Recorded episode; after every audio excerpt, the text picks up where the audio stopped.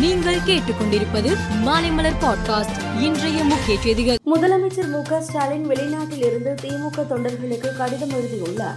அந்த கடிதத்தில் பத்தாண்டு கால இருட்டை ஒவ்வொரு பகுதியாக விரட்டி விடியலை தந்து கொண்டிருக்கிறது திராவிட மாடல் அரசு. இன்னும் சில பகுதிகளில் இருட்டு ஒளிந்து கொண்டிருக்கிறது. அதையும் விரட்டி ஒளி மிகுந்த தமிழ்நாட்டை உருவாக்க வேண்டும் என்பதே நம் இலக்கு என்றார். சென்னை கடற்கரை எழும்பூர் இடையே நான்காவது ரயில் பாதை அமைக்கும் திட்டம் வேகமாக செயல்படுத்த நடவடிக்கை எடுக்கப்பட்டு வருகிறது. இந்த நிலையில் நான்காவது வழித்தட பணிகளுக்காக சென்னை கடற்கரை வேளச்சேரி பறக்கும் ரயில் சேவையில் மாற்றம் செய்யப்பட்டு உள்ளது.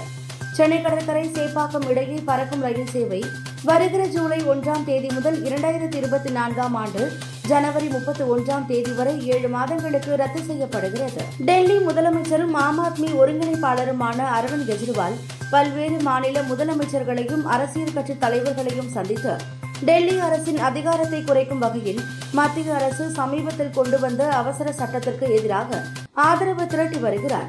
அந்த வகையில் நாளை முதல்வர் மு ஸ்டாலின் மற்றும் நாளை மறுநாள் ஜார்க்கண்ட் முதல்வர் ஆகியோரை சந்தித்து ஆதரவு கோர உள்ளார் அமெரிக்காவில் உள்ள சான் பிரான்சிஸ்கோ நகரில் ராகுல் காந்தி பேசினார். அப்போது அவர் கடவுளுக்கு அருகே அவரை உட்கார வைத்தால் இந்த பிரபஞ்சம் எப்படி இயங்குகிறது என்று கடவுளுக்கே மோடி விளக்கம் கொடுப்பார் என்று நினைக்கிறேன்.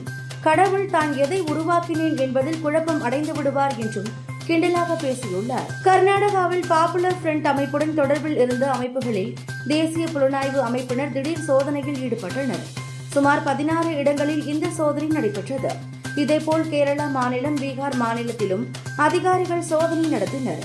ஆஸ்திரியா தலைநகர் வியன்னாவில் மோட்லின் பகுதியில் உள்ள அரசு மருத்துவமனையின் மூன்றாவது மாடியில் உள்ள ஒரு அறையில் திடீரென தீப்பிடித்தது இதில் மூன்று நோயாளிகள் பலியானார்கள். இந்த விபத்து படுக்கையில் நோயாளி சிகரெட் பிடித்ததால் ஏற்பட்டிருக்கலாம் என போலீசார் தெரிவித்துள்ளனர் இந்திய அணியின் முன்னாள் கிரிக்கெட் வீரரான சச்சின் டெண்டுல்கர் மும்பையில் நடைபெற்ற நிகழ்ச்சி ஒன்றில் புகையிலை பயன்பாட்டிற்கு எதிராக விழிப்புணர்வை தூண்டும் வகையில் பேசியுள்ளார். அப்போது அவர் புகையிலை பொருட்களை ஒருபோதும் விளம்பரப்படுத்த வேண்டாம் என்று என் தந்தை என்னிடம் கூறினார். பல சலுகைகள் கிடைத்தும் என் தந்தைக்கு கொடுத்த சத்தியத்தை மீறக்கூடாது என்பதற்காக அதுபோன்ற விளம்பரங்களில் ஒப்புக்கொள்ளவில்லை என்றார். மேலும் செய்திகளுக்கு மாலை மலர் பாட்காஸ்டை பாருங்கள்.